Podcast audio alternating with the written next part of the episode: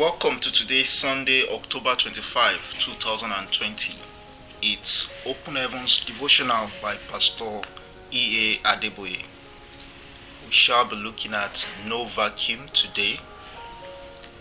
Luke chapter 11, 26 is our memory verse. Then go goeth he and take taketh to him seven other spirits more wicked than himself, and they enter in and dwell there. And the last state of that man is worse than the first. I will be reading that same Luke chapter 11 from verse 24 to 26 as our Bible text for today. When the unclean spirit is gone out of a man, he walketh through the dry places, seeking rest and finding none. He said, I will return unto my house whence I came out. And when he cometh, he findeth it swept and garnished. Then goeth he and taketh to him seven other spirits more wicked than himself, and they enter in and dwell there. And the last state of that man is worse than the first. Scientists have established that there is no vacuum anywhere in the world. It is the same in the spirit realm. Wherever the Spirit of God is, not present, an evil spirit takes a seat. This is why many people keep going for deliverance sessions, trying to get rid of the same demon over and over again. It is not that the demon did not leave the first time, only that when it did, the, de- the delivered fellow did not invite the Spirit of God into his or her heart to dwell. Hence, the demon came back with a legion to take over the heart.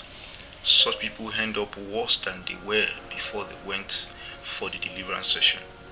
John chapter 5, verse 14 says, See, you have been made well. Sin no more, lest a worse thing come upon you.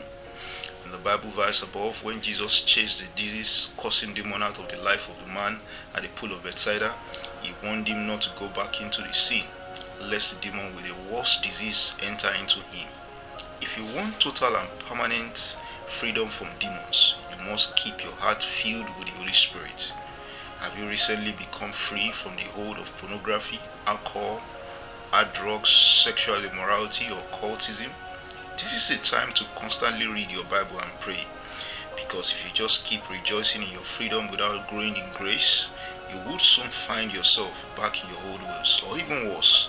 This is why many return to their old addictions. Deliverance ministers should also not leave a person alone after praying for him or her. There must be a proper follow up to ensure the Spirit of the Lord is fully formed in such a person.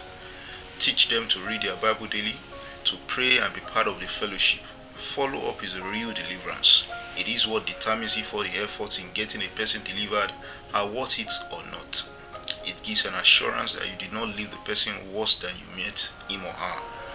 Never leave a vacuum for the devil to take advantage of. Welcome the Holy Spirit today.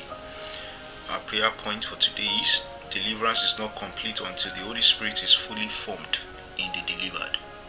God bless you and have a wonderful day ahead.